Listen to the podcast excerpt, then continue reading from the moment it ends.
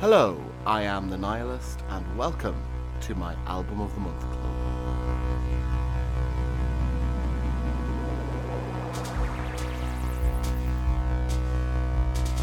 Every month this year, 2023, I, the Nihilist, will be uploading onto uh, all the major platforms, all the major music platforms, and particularly Spotify, a different album from my 20 odd year catalogue of music that I've recorded and this is episode number three of the accompanying podcast series that I'm putting together with a different podcast to accompany every release that I do. And this is episode number three of Liner Notes about my album release for March 2023. This album is called The Next Big Thing.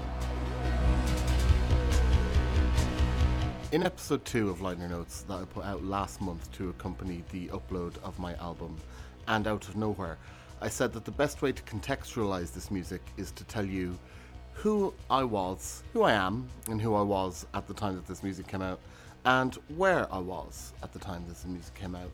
Now, last month I did, it was quite an epic podcast, really. It, um, I think it ran to twice the length of the actual album itself. So for this one, I'm going to keep it a bit more brief. And because I kind of answered those questions about who I was and where I was in last month's episode because this music is coming from pretty much the same time and the same place as And Out of Nowhere. In fact, the two albums, And Out of Nowhere and The Next Big Thing, are companion pieces, really. Um, one thing that I need to explain at this point, I think, is how these albums came about because I didn't necessarily sit down to record these specific albums as they have come out. They were more drawn from my catalogue of music that I had been recording at the time in the studio that I had, and also at home in my bedroom before I got that studio, and with various friends in different places that we recorded. Now, the previous album to this that I put out last month, and Out of Nowhere, I realised that it's um, it's quite noisy, it's quite abrasive, it's harsh. There's two sides to my music production as a nihilist, really. There's the kind of raw, pared down, rock and roll, more punk rock, kind of angry but more passionate side to the music that I make. It's usually a bit more minimal, made on less equipment, and that equipment is quite distorted and it's noisy. And like I said last month, I love recording things hot so that it's like all the levels are in the red and things are distorting. Now, this album that I'm releasing this month, The Next Big Thing, it's a different approach. It's the other side of my musical aesthetic that I use as an nihilist, or certainly that I did at this time. And it's a lot less focused on the abrasiveness and the harshness, and it's going for something that's I I would describe this as being, I don't know, I guess it's more psychedelic. There's more layers to the music. It's not as minimal and drenched in distortion and feedback as the music on and out of nowhere. It's in a way it's softer, but I'd say it's uh, more complex. There's more to listen to. I don't really. It's hard to describe how to compare the two musics. I think the easiest term to use is psychedelic because that to me suggests music that operates on various different layers and the recording process is maybe a bit looser and let the musicians do whatever they want rather than pairing it into simple song structures. A bit more progressive, I'd say. Maybe I don't really, yeah, I don't know how I feel about the word progressive, and certainly it's not like prog rock with a capital P, but mm, musically and aesthetically, the next big thing is, I'd say, a bit more psychedelic and less abrasive than the previous month's album and Out of Nowhere. Whereas And Out of Nowhere is more explicitly influenced by noise acts like The Velvet Underground, Sonic Youth, Jesus and Mary Chain, and of course, I talked a lot about Peaches in the last podcast episode for Liner Notes. This album, The Next Big Thing, it's it's hard to explain now because the musical landscape has changed quite a lot. But in certain aspects, some of this album would even fall into what at the time was called chill out music, I suppose. Although I don't necessarily think that listening to this music is that chilling.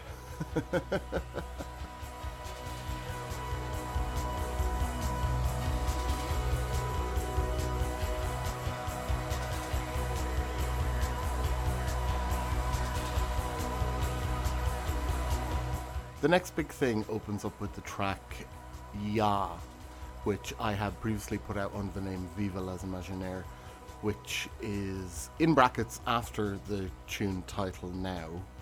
But the reason I called it Ya, it's, um, I don't know, it seems quite obvious to me, you guys, but if you don't quite get the reference and you want to have it explained a bit more why it's called that, this was the era when I got really heavily into krautrock, which is a term I don't really like because it's, uh, I don't know, it's quite dismissive and it's very Anglo-centric to call something krautrock. But if you don't know what krautrock is, basically the main big players in krautrock, uh, it's basically like the 70s, what the Germans were doing in the 1970s while the English were doing prog rock.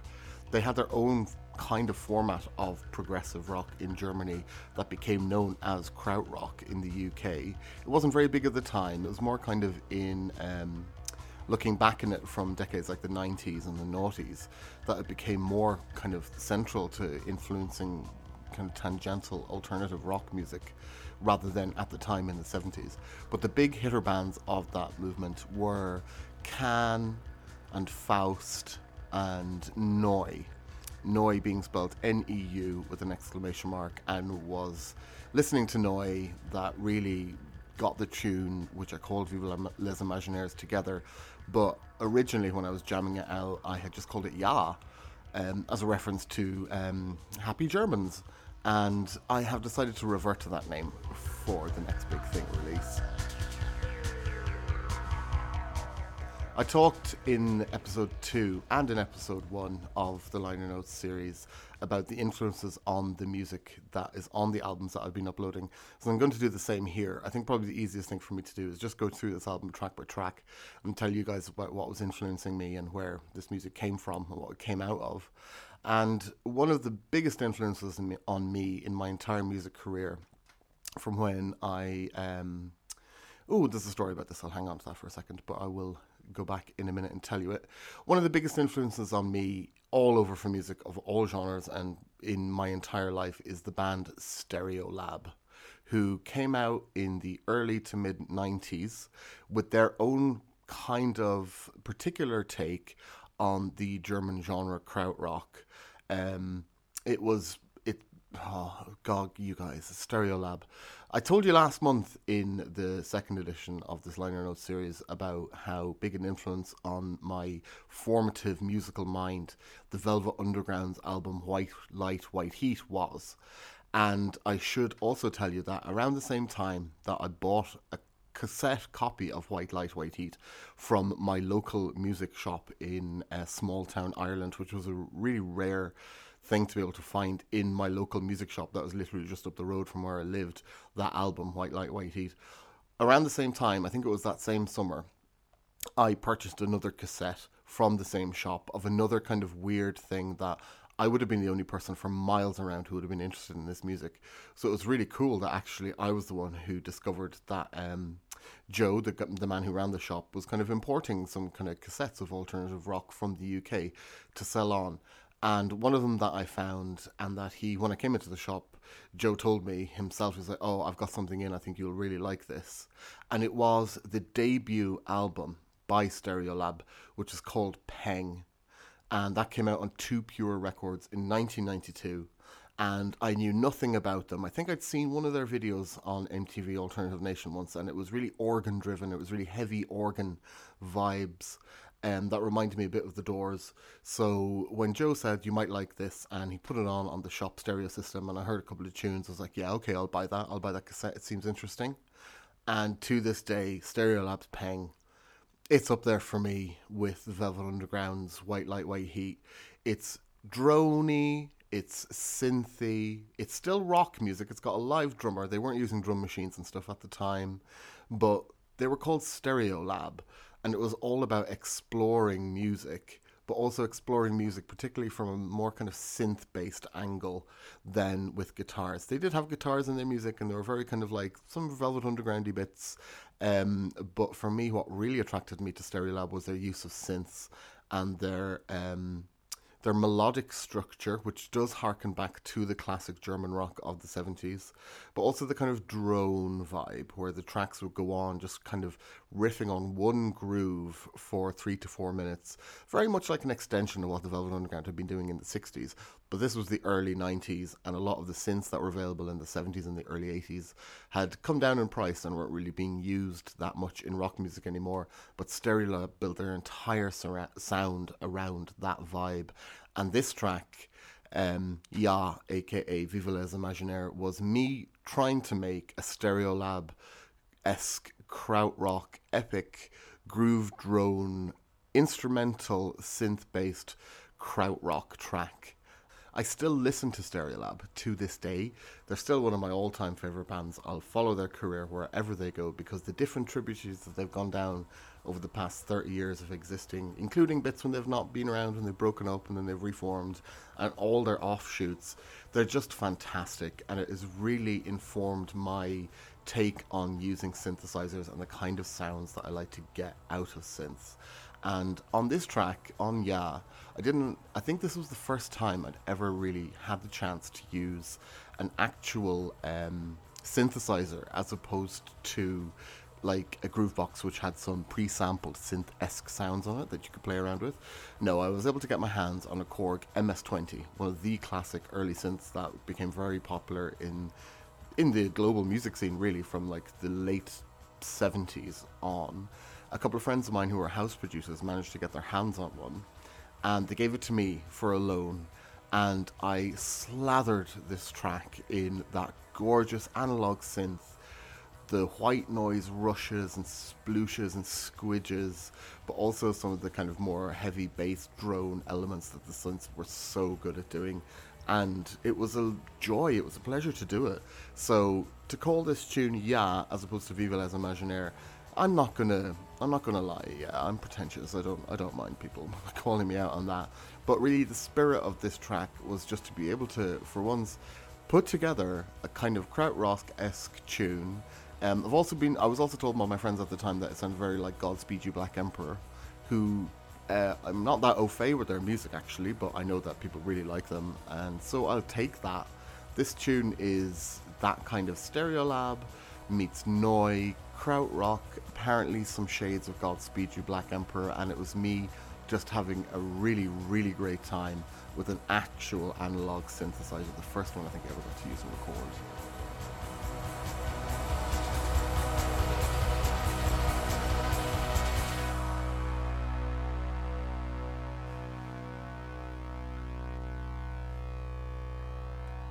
The second tune on the next big thing is called From Seas of Shit, a Shining Diamond. And going back through my demo files to just scour things that I might be interested in putting back up on Spotify and on the platforms in this coming year, I realized that um, this tune was originally called, I think, it, yeah, I told you it was pretentious. I think the original name I had for this tune was The Fair Maidens of Fair Isle, or The Maidens of Fair Isle. It's basically based me and my flatmate at the time, Kepa Rasmussen, watched um, the classic horror movie The Wicker Man, and just the vibe of that film was incredible. I think by the time I saw it with Kepa, which is probably some point in the early noughties when we were living together in a kind of bedsit situation, I was able to appreciate the depth of the story and the characterization and just the incredible filmmaking of uh, The Wicker Man more than I had before but what really got me was that kind of it's almost cliche to say it now, but the folk horror aspect of that film. I really identified very strongly with that as someone who myself comes from uh, quite a small rural um, town that's maybe not quite as isolated as Fair Isle, but I really dug that vibe.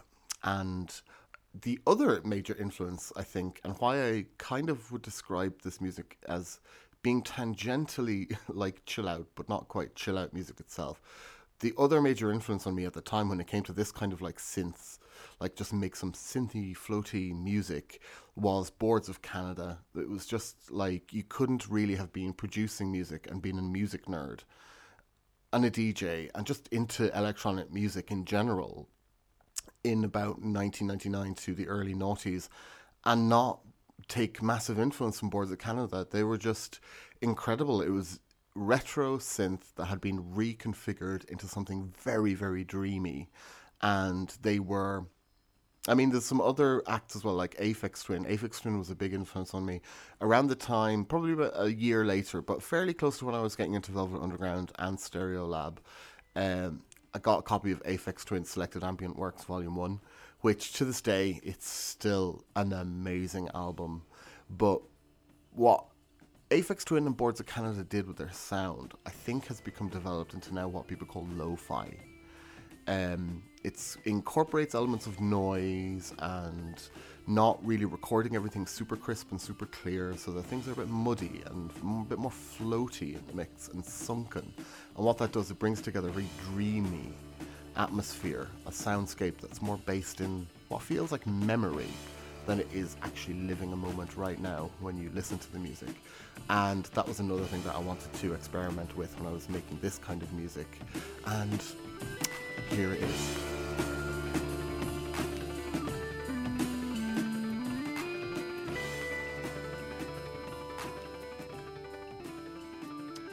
And on a bit of a side note, I'd just like to point out if you have ever listened to any of the other podcasts that I produce, this song from Seas of Shit, A Shining Diamond is the theme music that I use for the Islington Mill and monthly podcast, which you can find on the same channel as this. Um, and I'm really happy with this track actually looking back because one of the things that happened is that the main sample that I've used, the kind of guitar drum break crash underneath the floaty synths, which I'm not going to out myself with in case it ever gets found out, but let's just say it's tangential to the Eagles. One of the nice things about this is that um, it was a warped record that I sampled. So, like, crappy me didn't know that you shouldn't sample warped records. Or maybe I did, maybe I just didn't care. But people pay a lot of money now with plugins and stuff to warp their samples to make it sound like this.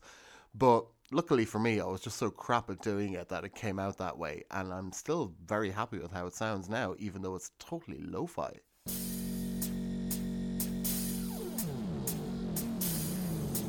Moving swiftly on, track three of the next big thing is called Le Jake Nouveau. And as I admitted, um, I can be quite pretentious in my art, so I have a fondness for using non English languages to name my pieces, such as Le Jake Nouveau, which is obviously me taking French and turning it into something very pidgin because the word Jake, Jake doesn't really mean anything in French as far as I'm aware.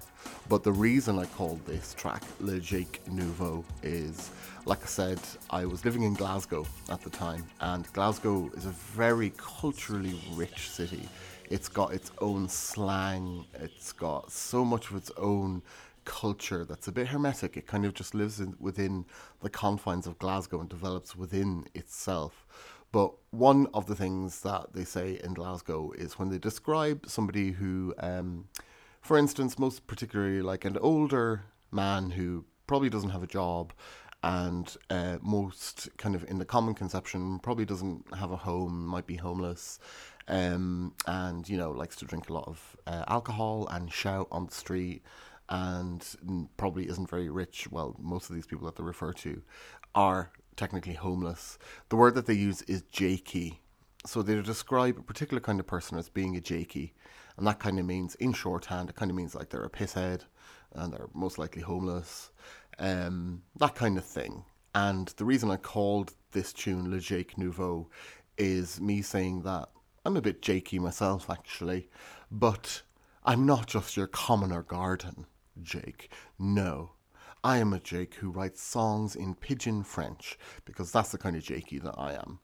And musically, there's a big influence of David Bowie's Low album in here. I try to recreate the drum sounds that I absolutely love um, from that album, produced by uh, Brian Eno and, of course, Tony Visconti. Not to overlook him, he engineered it, and he was able to actually make real the thoughts that uh, Bowie and Eno had.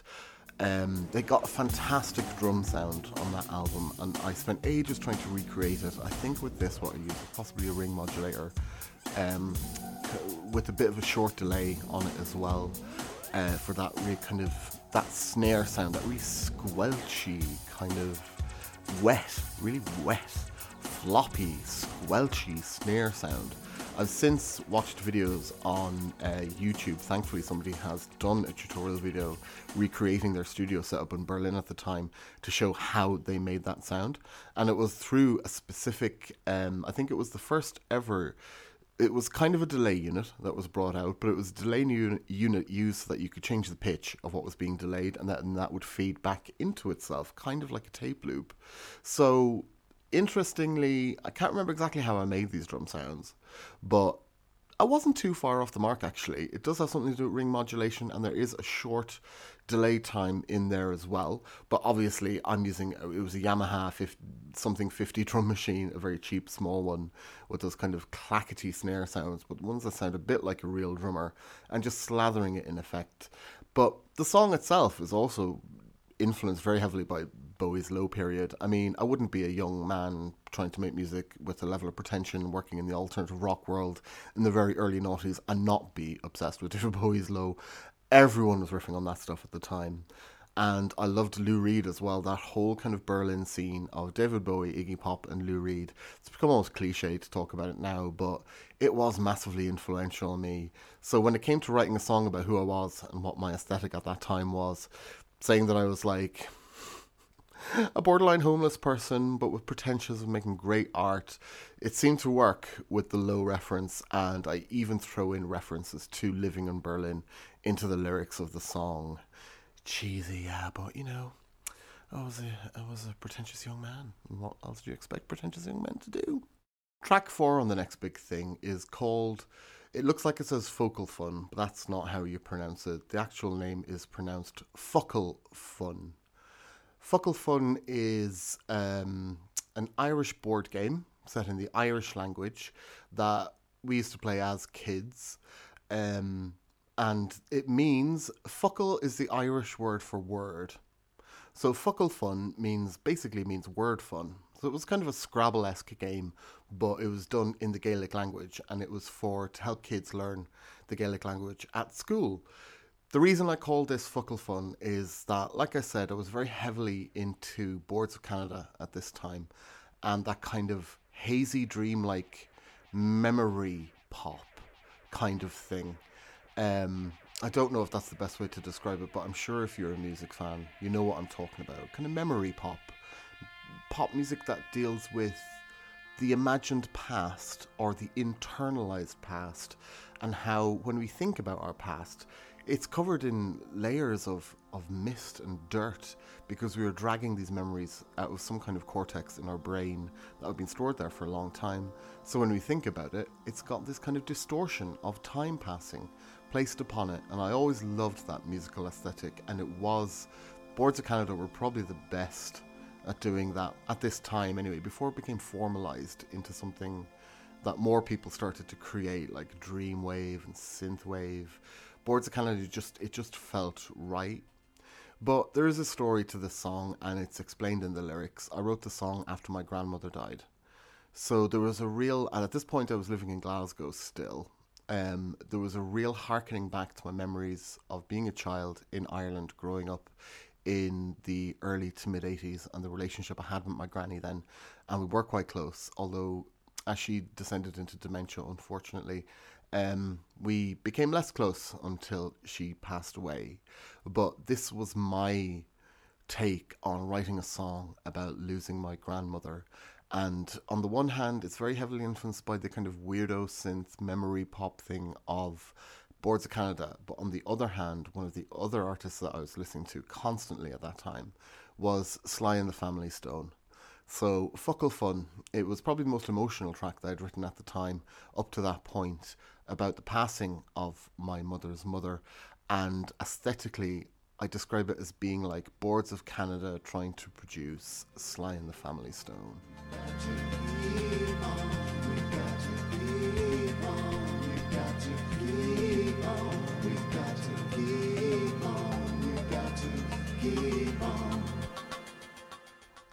Track number five on the next big thing is You Crazy Cats.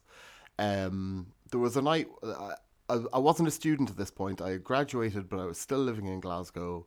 I was trying to make my way as a musician, but a lot of the, the friends that I had were still people that I knew from university and stuff. Um, there was one particular night where I went to a friend's house for a meal, and we all sat around talking about music and culture and blah blah blah. Um, and I decided to go home at some point, but the rest of the guys who were there thought that um, I think there was I think there possibly might have been some magic mushrooms involved in this, but they said that they were going to get in a car and ha- have an adventure. They're just going to go out and drive. And at this point, I was kind of feeling itchy to get back home to my music equipment and to write and record something.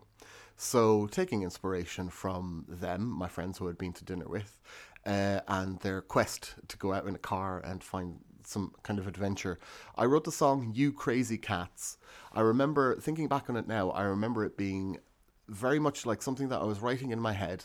And what I was writing in my head, I was actually able to translate into the music I was getting down.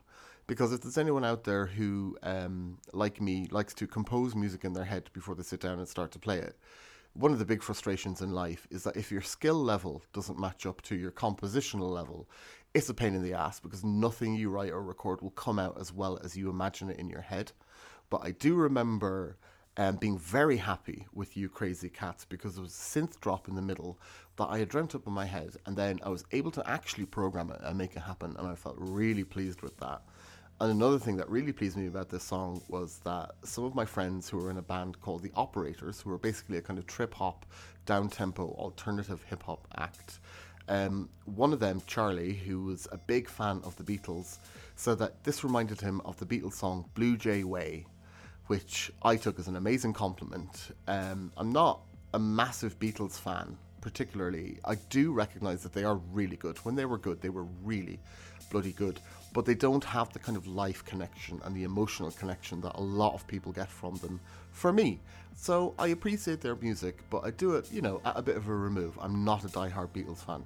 However, Blue Jay Way is one of their best songs off the Magical Mystery Tour album, and it's actually one of their genuinely psychedelic, trippy songs from when they were taking loads of acid.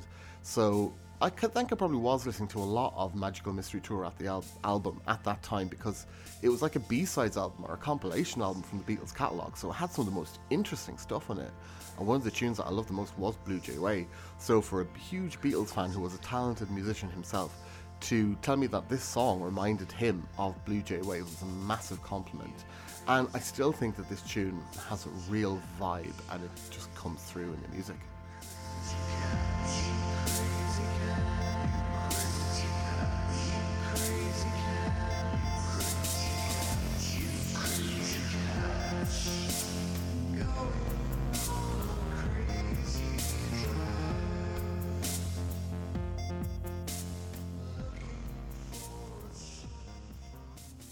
And so the final track on uh, the next big thing, track number six, although I also did put this out on a digital 7 inch on Little Rock Records, which is a big another big topic that I'll be addressing in some of the future episodes of Liner Notes.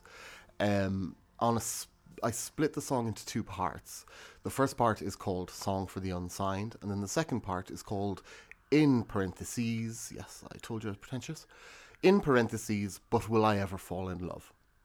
However, on the album release, on Next Big Thing, I just put it down as Song for the Unsigned. But when you listen to it, after about three minutes, it kind of, the singing and the drums and everything starts to fade away, and it just turns into something that's a bit more orchestral and elegiac, um, done on synths, um, and yes, reflecting my internal state at the time, wondering if I would ever fall in love, if I would ever meet someone that uh, I could share my life with. And, you know, for my sins, thankfully that has happened to me. And I'm very happy about that. Um, when I think about the rest of the song, though, uh, I'm really, really happy with this song. I'm not going to lie. Song for the Unsigned. Like I said in, I think, episode one, one of the ways that I saw myself as as producing music and, and the kind of persona that I was projecting was like an Irish version of Beck called Feck. And Song for the Unsigned definitely was me on my Feck uh, tip. This song in particular is very influenced by Beck from the album Mellow Gold, his track Pay No Mind, which is a gorgeous, laid back, uh, very drowsy acoustic thing, but in which Beck raps about being signed to a record label. Um, Pay No Mind had just got signed. Um, and for me, I was desperate for a record deal. I was, you know, I wanted a record deal. I wanted to be back. So, you know, why not write about what you know and write a song about your overwhelming desire to be signed to a record label? That's what this song is. It contains a lot of humor about the situation, but you know, there's some realism that um, creeps through the cracks in the ironic facade. However, 20 years later, I'm I'm really glad that I didn't get signed to any kind of record label. I'm glad that I can just stand here in my current music studio and just spraffle on shit about this all this music that I made over the years. That I still get to define my music on my own terms and put it out there how I want it to be heard and thought about to an extent. With no other controlling factor except my own desire and my own will to do it. That's a really, really lovely thing. That's a really lovely place to be in 20 years later and I think if I went back now and told the myself, who told and told the Niallist who wrote and recorded the Song for the Unsigned, that you're never going to get signed, never going to happen. Um, I, but you, but that's a really good thing. I don't know how twenty years ago me would take that because it just felt like all I wanted was a record deal. All I wanted was that stamp of approval, that validation of somebody going, "We believe enough in your music that we're going to put money behind it." and give you a budget to do this, and we'll pay for you to live so you can go on and, and make the beautiful music that you want to make. I know now that that was absolute bullshit. That that that isn't what would happen if I were to get signed, um, and I'm really happy that it never happened. So there's layers and layers and layers upon irony in this thing, in Song for the Unsigned, but you know, to be honest, I'm glad that I didn't get signed, even though I put so much of my heart and soul into trying to make that a reality.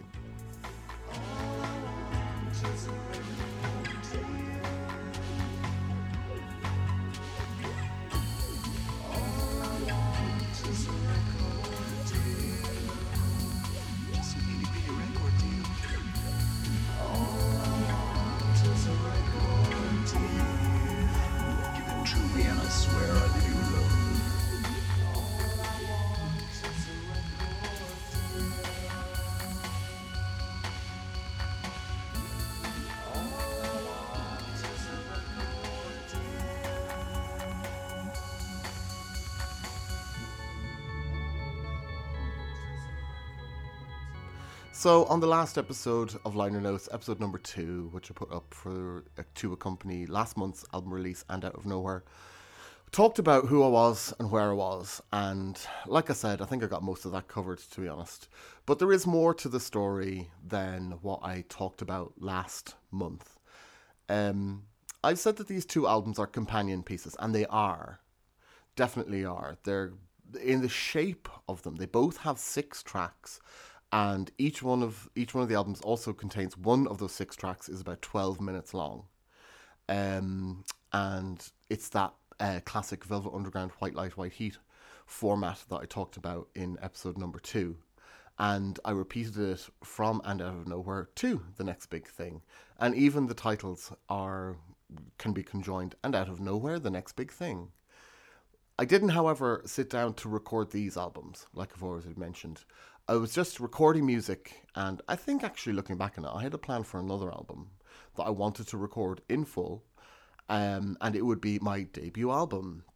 I was very, when I was growing up, I was very heavily influenced by the by the British music press, but also by the idea of like a debut album should be like your absolute statement, like the Stone Roses, or like the debut albums by Suede, or so many of the kind of Britpop era bands that just seemed to have one hot album and then kind of withered away. It was very much the British indie music thing of that period, is that you would get hyped to the heavens for one album that was decried a modern classic, and then the next album that you brought out was like nobody cared.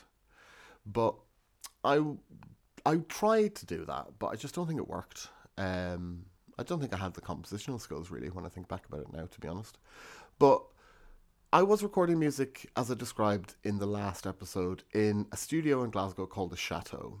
Uh, uh, that had been set up by the band Franz Ferdinand and populated with all their artist friends who had little mini studios within this really decrepit warehouse, multi-floored warehouse building just off, the uh, just on the south side of Glasgow city centre, just uh, off Jamaica Street.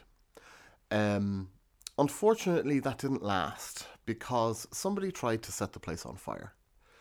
I was in there one night. It would have been about the midsummer 2007 and I left the chateau. I was usually the last person to leave, and I'd always like time it so that I could get the last bus to take me all the way across town from the east end deep into the west end. Um, and I did that night. I left probably left about half eleven. I remember locking the doors to the building behind me, etc., and doing all the things that like the last person out should do. Um, got on the bus. There was another friend of mine on the bus. We were chatting about. Um, I think we were chatting about Ron, Robert Anton Wilson books, or something like that. When I got a phone call from um, my friend Camille, who ran the fashion studio downstairs from our music studio, and the first thing Camille said is, "Are you in the chateau?" And I answered, "No. Why? I'm on my way home." And she just said, "The chateau is on fire," and not quite literally, but um, figuratively, I just bricked myself. I was in absolute shock. I just left that building 15 to 20 minutes beforehand. How could it be on fire? It turned out that it was an arson attempt. Somebody wanted to get rid of all the artists out of the building. Um, I don't know why specifically. I think some of the people might have been not uh, pissing someone else off or something, or maybe it was seen as being of higher value if the artists were gone and it could be sold. Whatever, I don't know. But there was an arson attempt on our studio building on the chateau in the summer of 2007. Um, I'll go into more detail about what happened after that, probably in another in another podcast. But in to keep it short for now, I basically had to shut down my studio. I had to pack everything away. It was we were literally paying sixty pounds a month for between three of us for a room that was about fifty foot by maybe twenty foot. It was really really good value, but I just couldn't find another space in which I could set up my music equipment and just do the same thing again. I think psychologically it took a toll on me as well, knowing that like somebody tried to burn that place. And had I not left, I might have, who knows, I might have been a victim of that crime. Thankfully, I wasn't. But what I did do, I managed to get, I needed, I, I knew I couldn't just spend all my time in the house again. I tried that before, recording at home, I knew it just wouldn't work. So what I did is I packed up all my music equipment, I put it away. But what I did do is that I started sharing a hot desk in another studio in Glasgow city centre. Now this wasn't a music studio. This was like it was actually a comic book studio, where a lot of the um, really well known people on the com- Scottish comic scene were actually working from. But I managed to get a hot desk there, and for the next few years, after the end of about 2007, I had some really big life shakeups. I lost my studio. My first long term relationship ended. Uh, it was real intense Saturn. Saturn return, Saturn's return, whatever they call that thing. It was a really intense thing of that that was going on. Um, so I packed up all my music, but what I did do is I spent the next couple of years going through everything that I had recorded to try and release it uh, no music label was interested in my stuff at, the, at this time, so I was just self-releasing it.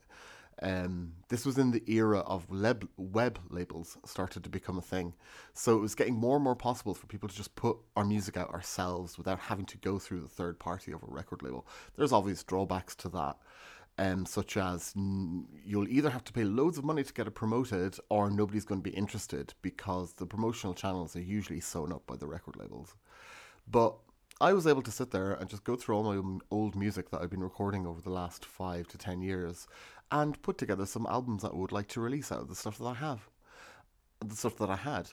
And, you know, the end process of that was And Out of Nowhere, and The Next Big Thing, and also Lo-Fi Gold, which was the first album that I put up in Album of the Month Club this year, and which I covered in episode one of Liner Notes.